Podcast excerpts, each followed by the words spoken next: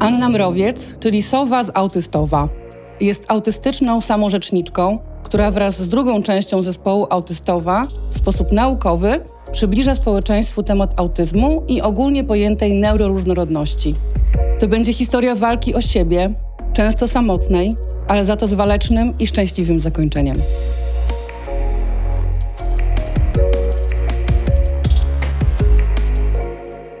Zapytam zupełnie nie w temacie, dlaczego sowa? To jest chyba najbardziej męczące pytanie, z jakim się spotykałam w swoim życiu i pojawia się dość regularnie.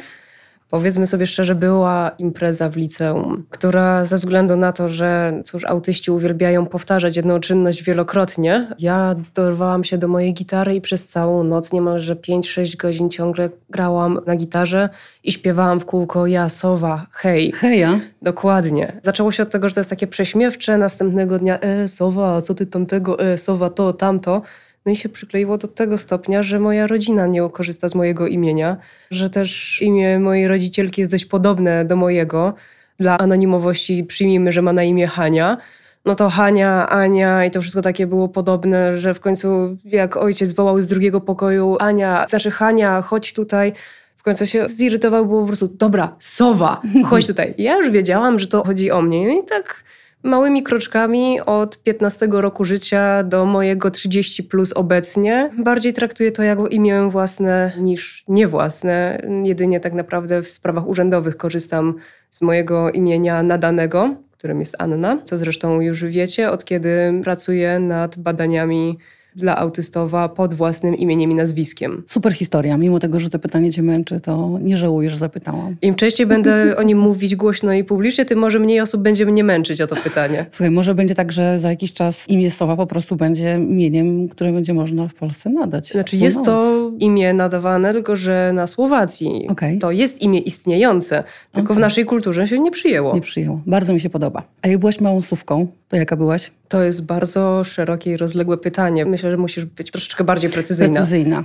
Czy czułaś się inna niż dzieci, które były dookoła? Oj, zdecydowanie. A dlaczego? Nie miałam zielonego pojęcia. Po prostu coś było nie tak. W przedszkolu uwielbiałam bawić się sama. Najczęściej spędzałam czas na drabinkach dla starszaków inne dzieci były po prostu B. Nie chciałam się z nimi bawić w żaden sposób. Jeżeli już, to z dziećmi dużo starszymi od siebie. Mam brata 6 lat starszego, to jego znajomi byli dla mnie takim, powiedzmy to, dobrym towarzystwem do zabawy, o ile to można nazwać zabawą, po prostu spędzaniem czasu, słuchaniem ich. Oni natomiast zawsze starali się mnie pozbyć, opowiadali jakieś straszne historie, w które ja bardzo intensywnie wierzyłam, ale oczywiście zapatrzona w nich jak w obrazek, o, powiedz mi jeszcze o tych duchach, naprawdę to nekromancja istnieje?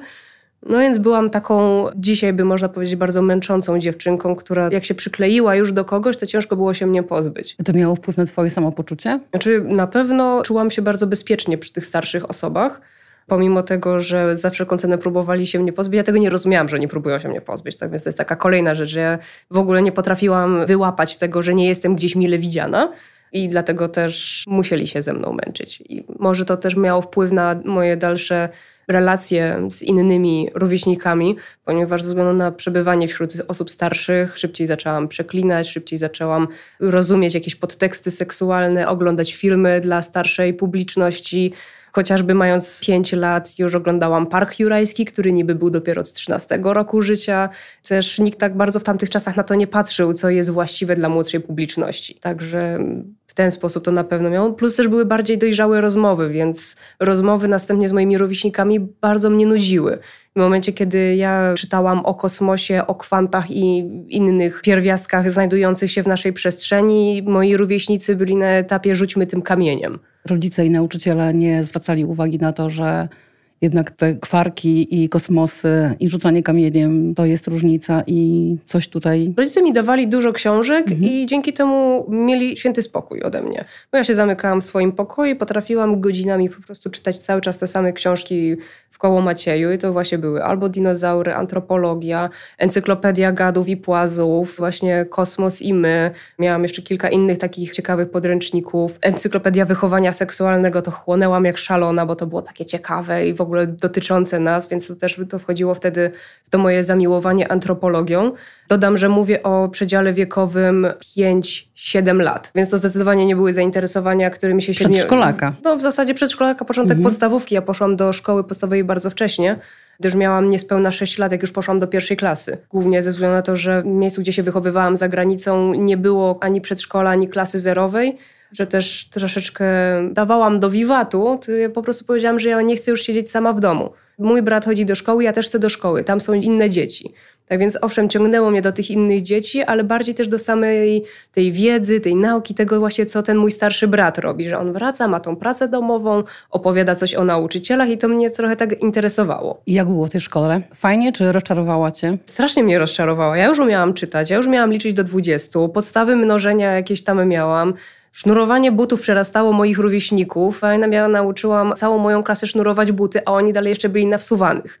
Może to też wynikało z tego, że moja matka chcąc mnie troszeczkę zniechęcić do tego, żeby dziecko poszło tak wcześnie do szkoły, powiedziała mi, że jeżeli chcesz iść do szkoły, proszę bardzo, ale musisz się nauczyć tam liczyć do 20, czytać i sznurować buty, bo nikt ci tego za ciebie robić nie będzie.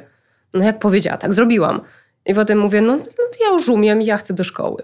Ale nie zmienia to faktu, że potem mi się to wyrównało, ponieważ przez problemy wynikające ze zmiany systemów edukacji, zostało to po prostu wyrównane. I ostatecznie skończyłam szkołę z moimi rówieśnikami, tylko że byłam 14 lat w systemie edukacji zamiast 12 jak normalni ludzie. Szkołę tą podstawową, ten pierwszy etap edukacji to było jeszcze w Polsce? Czy... To już wszystko było za granicą. za granicą. Ja w zasadzie ten najważniejszy etap mojego życia młodego dziecka spędziłam za granicą. Co w sumie może też mogło być o tyle lepsze, że mieliśmy tam małe klasy, więc nie było takiego natłoku różnych bodźców, dzieci krzyczących, czy też właśnie dzwonków i tego typu rzeczy. Plus każdy nauczyciel miał więcej czasu dla poświęcenia dla tego dziecka. Dlatego też uważam, że to była jedna z najlepszych rzeczy, która mogła mnie przypadkowo spotkać. Ze względu na to, jak obserwuję dyskusje rodziców dzieci neuroróżnorodnych online, ile oni muszą się starać i płacić dodatkowo pieniędzy za prywatne szkoły, gdzie klasy są mniejsze. Gdzie tak naprawdę nauczyciel w takiej normalnej klasie 25-30 dzieci nie jest w stanie tak naprawdę ogarnąć potrzeb każdego z nich. To jest po prostu niewykonalne. I jak do Polski przyjechałaś, to trafiłaś do szkoły średniej, do liceum? Mm, jeszcze Dobrze wtedy liczę, do gimnazjum. Do gimnazjum. Tak, to jeszcze wtedy była druga gimnazjum. Właśnie od czwartego do 14 roku życia mieszkałam za granicą. I następnie wróciłam do drugiej gimnazjum i wtedy się zaczęły problemy. Ponieważ no, zgodnie z kryteriami diagnostycznymi moja zdolność do maskowania przerosła po prostu moje możliwości, biorąc pod uwagę sytuacje społeczne, w jakich się nagle pojawiłam czyli ten okres dojrzewania u młodych dziewczynek, jakieś dziwne relacje, z tą rozmawiamy, tej nie lubimy, a ona wzięła mojego chłopaka, poderwała, to coś tam, a jeszcze coś innego. Zupełnie się w tym nie odnajdowałam. Natomiast znalazłam mój spokój i porządek w harcerstwie, do którego praktycznie pierwszego dnia po rozpoczęciu roku szkolnego, po powrocie z zagranicy przystąpiłam. I tam właśnie ta dyscyplina, porządek, mundury, to mi dało właśnie taki porządek wśród tego całego chaosu. Stało się to również moim specjalnym zainteresowaniem i poświęcam na to każdą wolną sekundę, oczywiście naukę zostawiając gdzieś tam na boku. Harcerstwo było takim twoim bezpiecznym miejscem też, tak? Zgadza Oprócz się. tego, że special interest. Tak, tak, tak. Przede wszystkim też było moją szansą rozwoju dodatkowych zainteresowań ponieważ harcerstwo dało mi szansę zrobienia tak zwanej brązowej odznaki ratownictwa medycznego, dodatkowych kursów najpierw na zastępową, potem przyboczną, drużynową. Tak więc cały czas to były jakieś fajne szkolenia, rozwój osobisty, no i cały czas to jest to, co osoby z ADHD uwielbiają najbardziej, czyli wyzwania, tak zwane sprawności w harcerstwie. Sprawności. Tak. Żeby dostać taką i taką sprawność, musisz zrobić X, Y, Z. To było coś, co mnie bardzo napędzało do działania i było to coś, czego mi na przykład brakowało w szkole, bo oceny nie były dla mnie żadną taką motywacją do nauki, zwłaszcza, że większość rzeczy w szkole mnie absolutnie nie interesowała. A jak już coś mnie interesowało, to zazwyczaj kończyło się to moją dyskusją z nauczycielem i następnie wizytą u dyrektora. Bo pyskowałaś? Nie, nie, nie, nie. Mówili mi, że pyskowałam, -hmm. ale... Znaczy nie, no oczywiście właśnie to, co ci mówili, nie to, co robiłaś, naprawdę. Przeważnie to po prostu było brak zgodności z tym, co nauczyciel próbuje przekazać. Chociażby w liceum na wiedzy o społeczeństwie podczas tematu o prawach człowieka na świecie zaczęłam się wypowiadać o tym, jak wyglądają prawa człowieka w krajach arabskich, gdzie spędziłam 13 lat swojego życia, więc coś niecoś na ten temat wiedziałam. I zostało to odebrane jako podważanie autorytetu nauczyciela No to do dyrektora. Następnie język polski omawialiśmy starożytność, Dionizję. To też swojego czasu było moim wielkim zainteresowaniem. Oczywiście starożytne kultury, ponieważ kraje arabskie jednak były zbudowane, fundamenty były budowane na starożytnych kulturach, jak właśnie starożytna Grecja, starożytny Rzym. Więc też zaczęłam mówić, a dlaczego pani profesor nie powie o XYZ?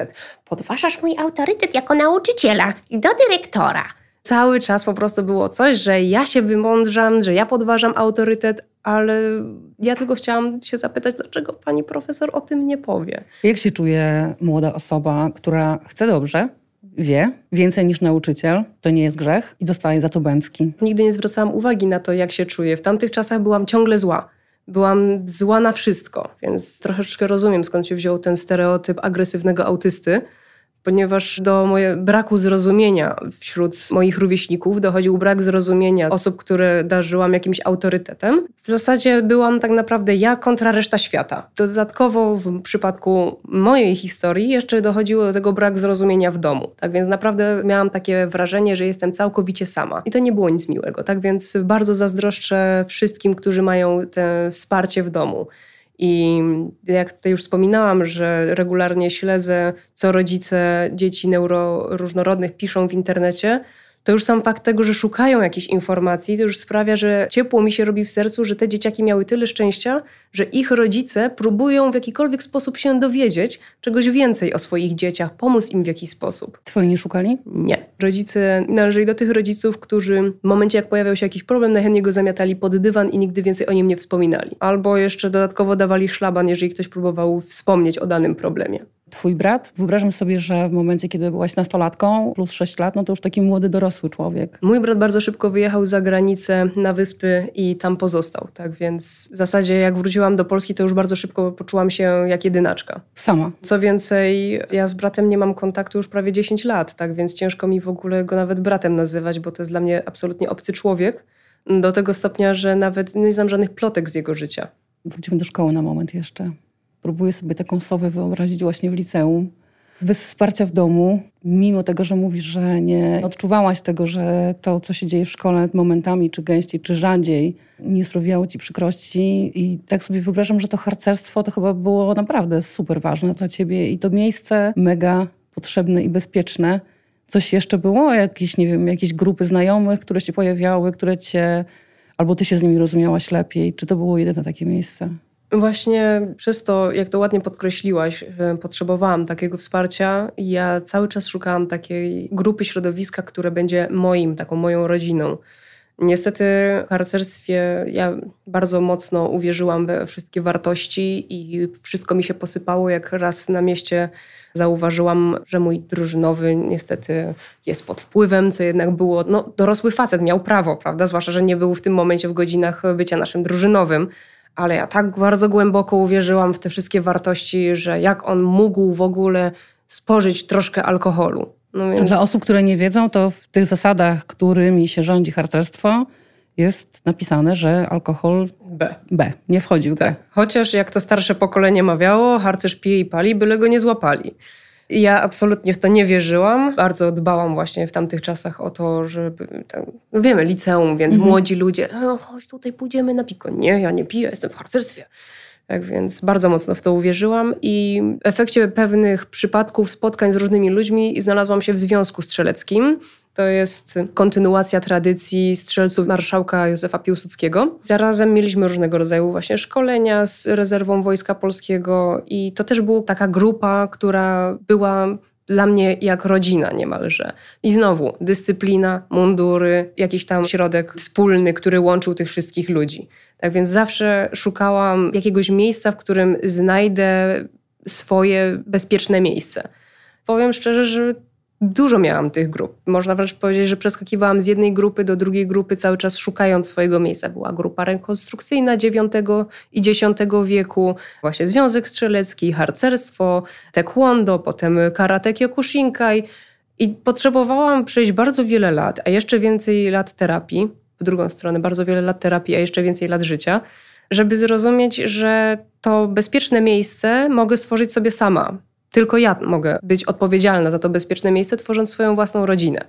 I tak naprawdę dopiero teraz, już będąc dorosłą osobą, po ślubie, jestem naprawdę w tym miejscu w życiu, kiedy jestem bezpieczna, potrafię dobrze funkcjonować i nie szukam żadnych dodatkowych jakichś atrakcji, że tak to nazwę, ponieważ wszystko, czego potrzebuję, mam zapewnione. Super. Nie da się tego podsumować inaczej, jakby, no bo to jest takie miejsce, w którym myślę, że większość ludzi, może nie wszyscy, nie będę dawać za wszystkich, ale większość ludzi większość z nas chciałaby być, ale zanim do tego dotarłaś i te lata terapii, studia to był też czas z grupami różnymi, czy to już był taki moment, że zaczynałaś był... łapać, że potrzebujesz samostanowić o sobie i tym swoim własnym miejscu decydować? To jeszcze był czas, kiedy faktycznie jeszcze przynależałam do Związku Strzeleckiego, ale już coś mi dzwoniło że to jednak nie jest w porządku, że to jest jednak toksyczne środowisko, z którego lepiej, żebym jak najszybciej uciekła.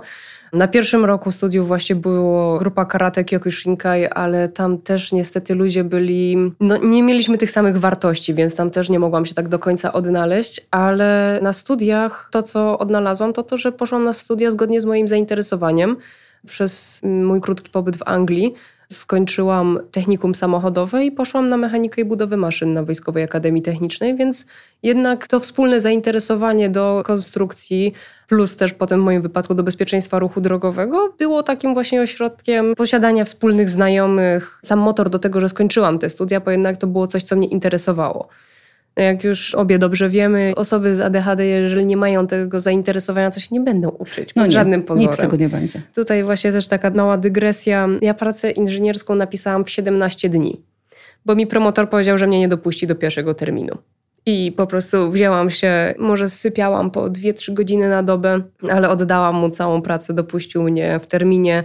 Obroniłam się na piątkę z wyróżnieniem i tyle w temacie, bo wiedziałam, że jeżeli się nie obronię w pierwszym terminie, to już się nigdy nie obronię, zwłaszcza z moją motywacją do czegokolwiek. Super, że miałaś taką świadomość. Mi się zdarzały takie sytuacje w życiu, gdzie jej nie miałam i różnych rzeczy nie skończyłam. A kiedy pojawiły się takie myśli, że potrzebujesz pomocy terapeutycznej albo że nie wiem, jakby też będę chciała zapytać, kiedy diagnoza. Nie wiem, co było pierwsze. Czy najpierw była psychoterapia, czy. W moim przypadku najpierw była psychoterapia, ale ona wyniknęła niestety z sytuacji życiowej, gdyż na skutek napaści na moją osobę nabawiłam się traumy. Wtedy wylądowałam właśnie w terapii i od tej głównej traumy, przez którą wylądowałam w terapii, przeszliśmy przez w zasadzie CPTSD, czyli Complex Post-Traumatic Stress Disorder, wynikającym właśnie z dzieciństwa, bo jednak sam fakt tego, że się wychowywałam w troszeczkę innych krajach, nie miałam poczucia bezpieczeństwa, plus dodatkowo to, w jaki sposób byłam traktowana w domu, odbiło się bardzo mocno na mojej psychice. Następnie, tak krok po kroku, chciałam właśnie sprawdzać, czy może już się pozbyłam tej traumy, czy nie, więc poszłam następnie na diagnostykę MMPI-2 żeby sprawdzić faktycznie, czy może tam coś jeszcze zostało. Tam terapeuta, diagnosta chciał mnie wysłać na dalszą diagnostykę w kierunku choroby afektywnej dwubiegunowej. Która z nas tego nie słyszała? No, bardzo często się niestety zdarza, więc ja z tym wróciłam do mojej. Oczywiście potwierdził PTSD, tak więc tutaj no niestety tak łatwo się z tego nie pozbędziemy, a raczej nigdy się nie pozbędziemy, po prostu uczymy się z tym żyć. Wróciłam z tym do mojej terapeutki, no mi powiedziała, że Pani Aniu, jak ja Panią znam już tyle lat, to no, chorobę afektywną to ja Panią i mogę wykluczyć, bo tutaj nie ma żadnych wzlotów, upadków, przeskoków z hipomanii do manii, depresji i tym podobne. No relatywnie jest względnie tak samo. Stabilnie. Stabilnie. No, czasami się zdarza faktycznie jest lepszy okres w życiu, trochę gorszy okres w życiu. Jak się potem okazało, już po mojej diagnozie autyzmu, wnikały te fluktuacje tylko i wyłącznie z przebodźcowania. Czyli mamy dobry humor, dużo działamy, działamy, bierzemy sobie na głowę coraz więcej, dochodzi przebodźcowanie więc wpadamy w załamanie, dopóki nie naładujemy ponownie akumulatorów i dlatego też bardzo często młode kobiety dostają najpierw diagnozę choroby afektywnej dwubiegunowej zamiast autyzmu. Ze względu na to, że będąc nieświadome tego, że mogą mieć autyzm, bardzo często się przebodźcowują. Też niestety wynika to z naszej kultury, która zakłada, że nie możemy sobie wziąć L4 w pracy, no bo jak to tak L4 w pracy? Przecież to jest wstyd i zaraz cię na pewno zwolnią, jak tylko weźmiesz L4. Niestety bardzo wiele, no nie powiem młodych osób, ale właśnie milenialsów, to powiedzmy sobie szczerze, czyli tak 30-40 lat, boi się wziąć zwolnienie w pracy, kiedy im się po prostu nawet nie tyle należy, co potrzebują go, żeby następnie odpocząć, wrócić do formy psychicznej i być dobrymi pracownikami. Więc popełniają błędy, są zwalniani z pracy. I tak się to koło potem toczy. Wielokrotnie często. Tak. Ja osobiście sama miałam bardzo duży problem z utrzymaniem pracy, dopóki nie znalazłam pracy, w której po prostu miałam tę możliwość, żeby w czasie dnia troszeczkę jednak odpocząć zrobić sobie przerwę, naładować na nowo akumulatory i potem znowu wrócić do pracy. Tak więc to jest bardzo ważne, żeby znaleźć tę taką równowagę, złoty środek. Oczywiście nie każdy sobie może na to pozwolić, nie każdy ma pracę biurową, tym bardziej zdalną. Są ludzie, którzy chcą pracować jako medycy, są ludzie, którzy pracują na linii produkcyjnej, są ludzie, którzy mają różnorakie rodzaje pracy i nie mogą aż tak bardzo tego zaaplikować, więc no, zawsze trzeba pamiętać o tym, że są setki różnych sytuacji i jest tyle podejść, ile jest tak naprawdę ludzi. To prawda. Wracając do diagnozy, bo w Twoim przypadku masz komplet, masz autyzm i ADHD w komplecie, w takim pakieciku. Tak, zgadza się. Jak... Co było pierwsze? Kura czy jajko? E, pierwszy był autyzm, ponieważ zostało mi zasugerowane, że być może jestem autystyczna, ponieważ autyzm daje podobne symptomy jak zespół stresu pourazowego. Jest to prawdą. Tak. Ale ja diagnostą nie jestem, więc będąc w takim miejscu swojego życia, że mogłam sobie na to pozwolić, znalazłam jednego z najlepszych specjalistów, nie wiem czy w Polsce, na pewno w Warszawie. I powiedziałam mu, jaka jest sytuacja. Mam zespół stresu pourazowego wynikający z tego i tego. Dałam mu całą moją papierologię i powiedziałam, że chcę wykluczyć autyzm, bo wiem, że ma bardzo dużo podobnych symptomów. Od spotkania do spotkania, kilka setek polskich złotych później, okazuje się, że mam komplet. Tak więc, chcąc wykluczyć autyzm, wyszłam z kompletem diagnoz. Cóż, no moja żona się ze mnie śmiała, że łapie to się Pokemony, a nie diagnozy, ale cóż. Ale to mogę ci powiedzieć, że rozmawiając z kilkorgiem diagnostów na przestrzeni ostatnich tygodni w związku z serią, w której teraz też jesteśmy, oni bardzo często mówią o nas Pokemony. Wonder why. Właśnie takie osoby, które mają nie jedną rzecz, ale tam coś więcej jeszcze się w dodatku odnajduje, to właśnie takie Pokemony jesteśmy. Mi z tym akurat bardzo dobrze. I jak się poczułaś z tymi diagnozami takimi nakładającymi się na siebie? Ja poczułam ulgę, bo przede wszystkim wiedziałam w końcu, że ja sobie nie wymyślam. Całe życie słyszałam właśnie od rodziny, że ja wymyślam, histeryzuję, symuluję, nie wiem, hipochondria, tak więc, że wszystko taki pełny gaslighting był żeby tylko zwrócić na siebie uwagę. Zwłaszcza, że ja nie chciałam zwracać na siebie uwagi, ja tylko chciałam święty spokój. Dalej chcę święty spokój. Więc dla mnie to była ogromna ulga, ale też bałam się troszeczkę właśnie, jak moja żona zareaguje, no bo już byłyśmy po ślubie. I nagle wychodzę tutaj właśnie jak taki Pokémon z kompletem diagnoz. Pokazuję jej oficjalną diagnozę, bo jeszcze by stwierdziła, że też wymyślam, jeżeli nie zobaczy pieczątki lekarza. I zaskoczyła mnie. Ona mi powiedziała, no ale co to niby zmienia? No bo co to zmienia? Ja mówię, no, no wszystko. No nie. Ty taka jesteś, byłaś i będziesz, tylko teraz masz na to etykietę. Więc po prostu wiemy, że to i to wynika z tej konkretnej diagnozy, a to i to wynika z tamtej konkretnej diagnozy. Dobrze trafiłam. Dobrze trafiłaś. No, tak. Pozdrawiamy żonę bardzo gorąco. Bardzo dobrze trafiłaś.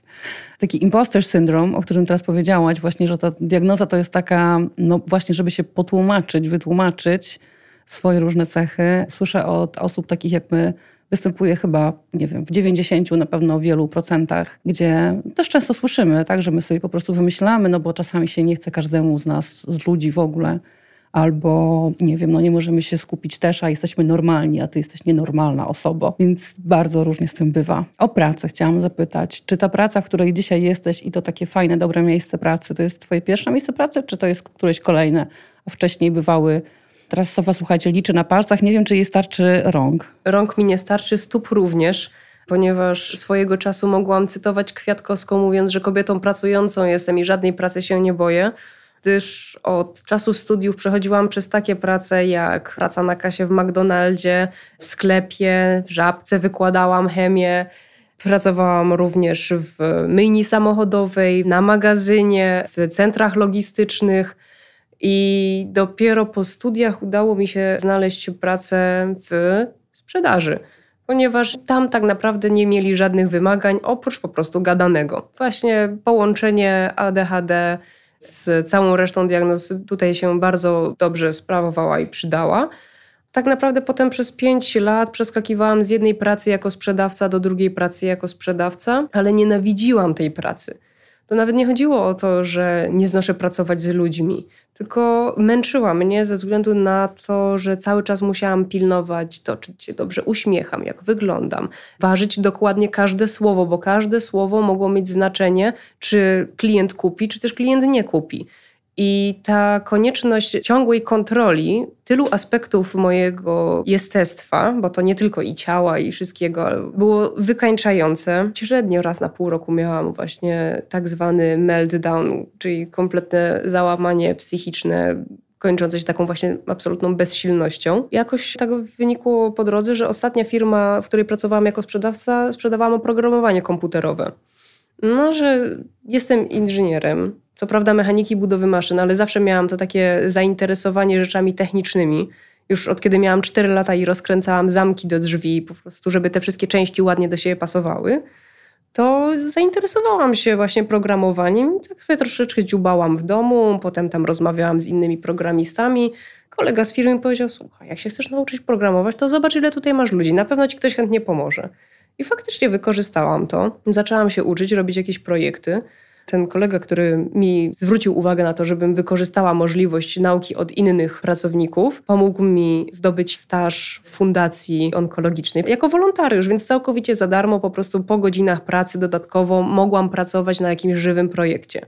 A że praca sprzedawcy mnie wykańczała coraz bardziej i coraz bardziej, tutaj bardzo dużym wsparciem była dla mnie moja żona, która to jak dobra żona wie, kiedy tupnąć nogą, i po prostu powiedziała: Widzę, że ta praca cię wykańcza. Jak już i tak sobie skubiesz w tym kodzie po pracy, to weź, że może złóż papiery na jakiś płatny staż. Miała rację. Miała rację. Tylko zmiana dla nas jest tak trudna, że po prostu panicznie bałam się wykonać ten właśnie krok, złożyć CV.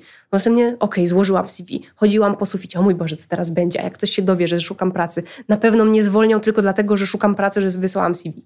Więc było tutaj bardzo dużo emocji, ale ostatecznie jak zadzwoniła do mnie dziewczyna z HR, z korporacji, gdzie obecnie pracuję i zaproponowała mi płatny staż, to jakby ktoś ze mnie zdjął cały ciężar świata. Nagle po raz pierwszy od miesięcy uśmiechnęłam się. Byłam tak szczęśliwa, że zrobiłam wielki obiad dla całej rodziny i jakby wszystkie troski gdzieś zniknęły. Tak więc czasami warto zaryzykować, aczkolwiek zmiana jest bardzo ciężka. Jest ciężka, ale no ten przykład, który teraz opowiedziałaś nam, pokazuje, że, no, że warto. Wiesz, czuję całą sobą, jak to musiała być ulga po prostu w tym momencie, kiedy się udało. Tak. Tak, ale też właśnie ja tutaj podaję na przykładzie pracy właśnie jako programistka, ale warto ryzykować w każdym zawodzie. Znam osoby, które mówią, że o, pracuję w biurze, a w sumie to ja bym chciała tak naprawdę być fryzjerką, ale to mi zawsze wszyscy mówią, że w tym nie ma kariery. Jak nie ma kariery? A to przepraszam, Beckhama kto strzyże? Zawsze jest jakaś kariera. War, warto dalej brnąć w swoje marzenia, w swoje pasję, tylko po prostu, żeby to rozwijać dalej. To prawda, marzenia są bardzo ważne. Czy autystowo to w kategorii pragnienia marzenia, czy raczej misja, czy co? Użyłabym niecenzuralnego Można. słowa. Można? To, Można. to było wkurwienie. To było czyste wkurwienie. Mianowicie na początku tego roku spisywałam testament z moją żoną. Powiedziałam pani notariusz, że jestem osobą autystyczną i jakoś to tak wyszło w rozmowie. Więc pani notariusz poprosiła, żebym przyszła do niej na rozmowę. Nie wiedziałam, czego się spodziewać. I ona ze mną chciała porozmawiać o chorobach, a następnie cztery... Pani notariusz? Pani notariusz. Twoja mina jest bardzo adekwatna do tej sytuacji. A następnie upewniała się chyba cztery czy pięć razy, czy ja na pewno chcę spisać testament, czy ja jestem świadoma tego, że ja wszystkie moje ruchomości i nieruchomości przekazuję mojej żonie. Poczułam się po prostu, jakby mnie traktowała jak osobę. Ubezwłasnowolnioną. Tak. Dokładnie tak. Moja żona sobie znalazła tutaj taką autystyczną, więc teraz weźmie ją, zaprowadzi, żeby spisała testament.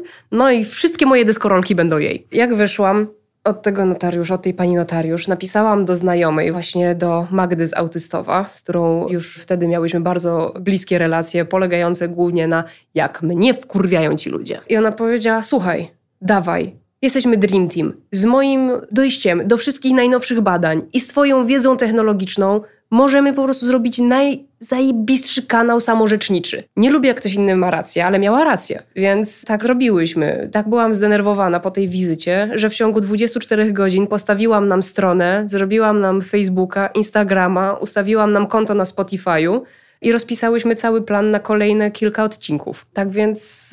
Yy... Może powiedzmy jeszcze naszym słuchaczom, czym jest autystowo. Tak, przepraszam, tutaj wybiegłam w przyszłość za bardzo. Autystowo to jest kanał samorzeczniczy prowadzony przeze mnie, Sowę i Magdę z Meksyku która na co dzień z kolei zajmuje się analizą danych i badań w dziedzinie edukacji i językoznawstwa.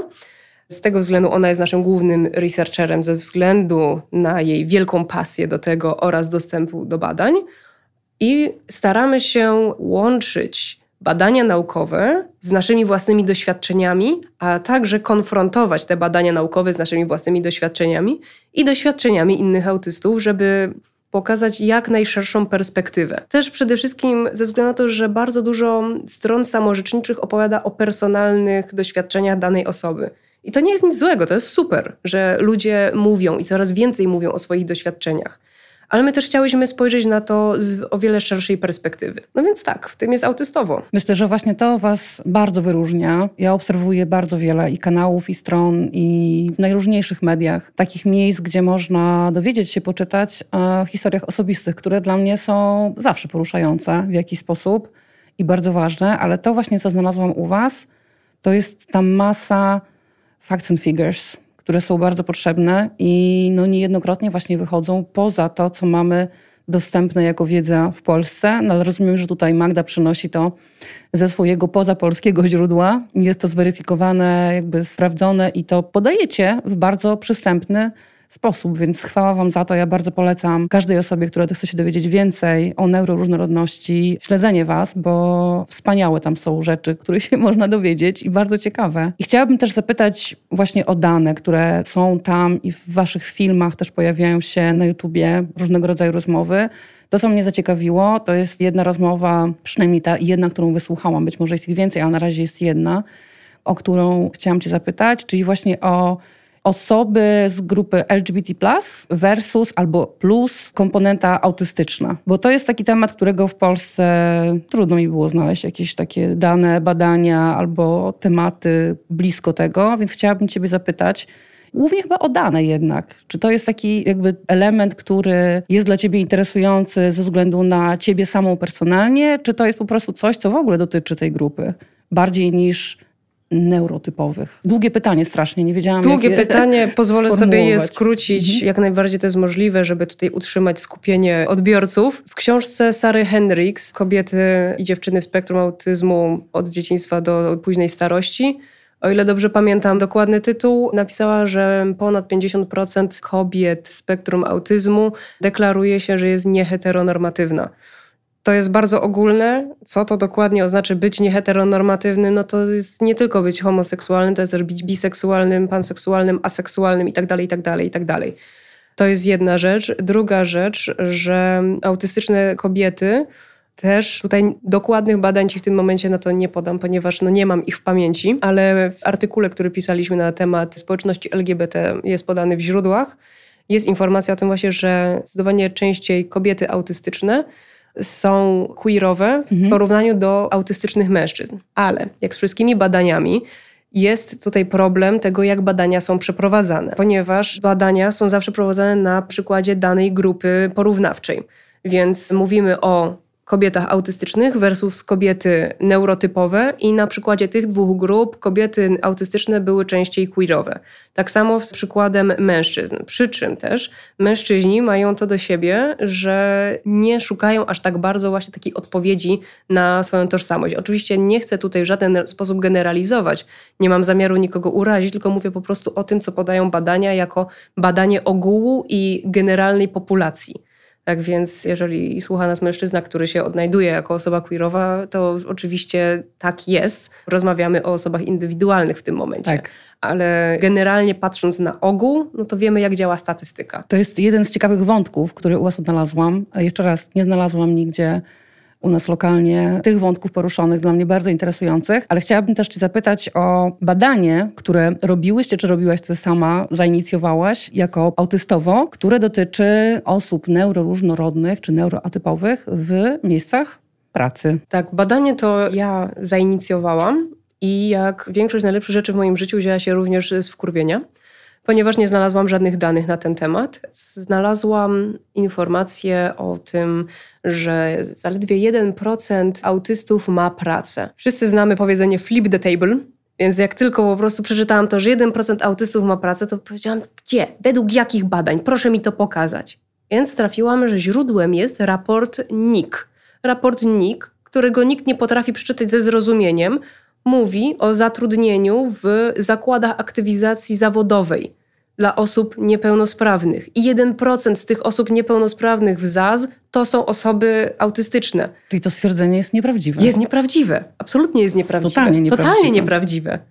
Mówi tylko i wyłącznie o osobach z niepełnosprawnością intelektualną w zakładach aktywizacji zawodowej. Jest powielane tak często. Ja sama znam tą statystykę właśnie no, z raportu NIK, jakby nie było bardzo szanowanej instytucji, ale dziękuję Ci, że mnie właśnie oświeciłaś, że to nie jest prawdziwa informacja. Czytamy ze zrozumieniem. Przez moje ADHD czytam jedno zdanie po 5-6 razy i bardzo często się zdarza, że zauważam inne rzeczy, których nikt inny nie widzi, bo mi się wydaje, zaraz, jak to? Przecież tutaj jest napisane co innego, a wszyscy mówią, że tylko 1% jest ale jak to? Kolejnym takim badaniem jest badanie z raportu OSA z 2016 pod redakcją profesor Ewy Pisuli.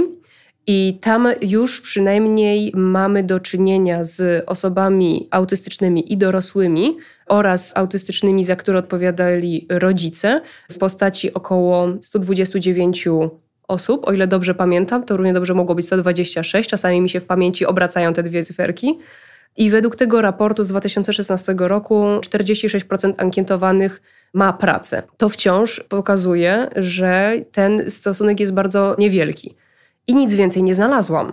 No, zdenerwowałam się i stwierdziłam, no kto jak nie ja. No jasne. Nie mogę narzekać na to, że nie ma tych danych i co mam pisać do jakiejś fundacji, ej, zróbcie takie badania. Nie ma na to pieniędzy. A ja chciałam widzieć te informacje, więc może podejście było niezbyt naukowe, ale pojawiło się jasne pytanie badawcze. Jak jest sytuacja zatrudnienia osób neuroróżnorodnych na rynku pracy? A że przy okazji prowadzę szkolenia u siebie w firmie dotyczący tego, co pracodawca może robić lepiej dla osób neuroróżnorodnych, żeby lepiej im się pracowało albo żeby więcej zatrudniać, to postanowiłam to połączyć z pytaniem mówiącym nam o tym, co pracodawca może zrobić lepiej, żeby nam się lepiej pracowało oraz jak lepiej przeprowadzać rekrutację żeby zatrudniać więcej osób neuroróżnorodnych. Na podstawie właśnie tego pytania badawczego Stworzyłam przy współpracy z naszymi HR-ami u mnie w firmie ankietę składającą się z 40 pytań, żeby właśnie eksplorować ten temat. I obecnie jesteśmy na etapie zamkniętych już zbierania ankiet. Udało się zebrać 827 odpowiedzi, za co dziękuję każdej osobie, która poświęciła na to czas, w tym tobie. to była przyjemność, bo myślę, że jakby wiesz, odkryjemy kawałek czegoś, co jest nieznane jeszcze. To prawda. Takie mam wrażenie. To prawda. Zwłaszcza, że już w tym momencie widzimy, że takim głównym problemem jest przede wszystkim to, że ludzie nie słuchają, co chcemy powiedzieć. I w tych otwartych odpowiedziach przy wstępnej analizie jakościowej widzimy, że ludzie informują o swoich potrzebach, ale społeczeństwo, czy też właśnie pracodawcy, współpracownicy nie zwracają na to absolutnie uwagi. I to jest ogromny problem, i jedynym na to rozwiązaniem jest po prostu zwiększać świadomość. Zwłaszcza, że według raportu CBO zrobionego dla Fundacji JIM w zeszłym roku, ponad 62% pracodawców chętnie zatrudniłoby osoby z spektrum autyzmu. No więc szukajmy dalej, jak to można zrobić. Jak czytamy właśnie różnego rodzaju odpowiedzi na forach czy też grupach wsparcia, jak ludzie widzą jako benefit częste integracje, wyjazdy i nie wiadomo co jeszcze, to od razu o, następna oferta pracy, następna oferta pracy. Przy czym też zdarza się, że największym benefitem mogło być po prostu praca w świętym spokoju, czy też właśnie praca zdalna, czy innego rodzaju rzeczy. Tego jeszcze Wam nie powiem, bo dopiero zaczynamy tak naprawdę analizę. Ja jestem bardzo ciekawa z tego, co wyjdzie, ale tak pamiętajmy proszę, drodzy, szczególnie ci, którzy zatrudniają zapewniają, że to nie zawsze będzie młody, dynamiczny zespół i nie zawsze impreza i wyjazd będzie tym benefitem, którego szukamy. A co więcej, większość osób neuroróżnorodnych nie mówi o tym podczas rozmowy o pracy, że jest neuroróżnorodna. Więc to nie ma znaczenia, czy jesteśmy neuroróżnorodni, czy neurotypowi. Po prostu szanujmy swoje własne potrzeby. Jeżeli ktoś nam mówi, nie, wiesz co, nie wezmę udziału w tym wyjeździe integracyjnym, to nie zmuszajmy po prostu. Nie sprawiajmy jakiejś takiej reakcji pasywno-agresywnej.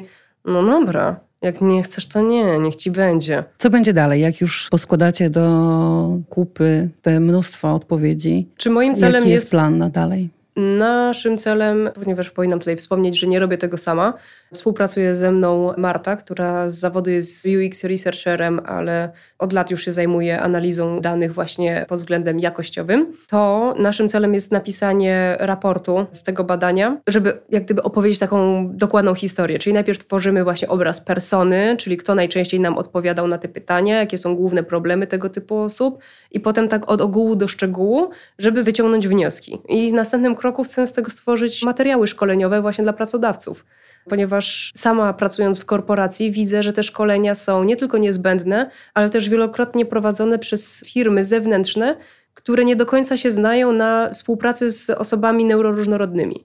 Nad tymi odpowiedziami, przekazywaniem dalej tych odpowiedzi, to nie tylko było przekazywane na Facebooku, ale też przy współpracy z takimi fundacjami jak Asper IT, Fundacja Savant, Fundacja Prodeste. Było to też wysyłane do beneficjentów tych fundacji, którzy również mają różnego rodzaju innego poziomu problemy w pracy i niekoniecznie są na Facebooku, Instagramie i różnych mediach społecznościowych. Tak więc mam nadzieję, że uda się z tego osiągnąć o tyle, o ile jakiś ogólny zarys. Oczywiście nie będzie to do końca miarodajne, bo już było mi to wielokrotnie wytykane, że nie bierze to pod uwagę to badanie ani osób będących wolnymi strzelcami, ani osób pracujących na uczelni. Ale tak jak powiedziałam, to nie odpowiada na moje pytanie badawcze. Moje pytanie badawcze dotyczy co pracodawcy mogą mhm. zrobić lepiej, żeby poprawić jakość zatrudnienia na rynku pracy Jasne. dla osób neuroróżnorodnych.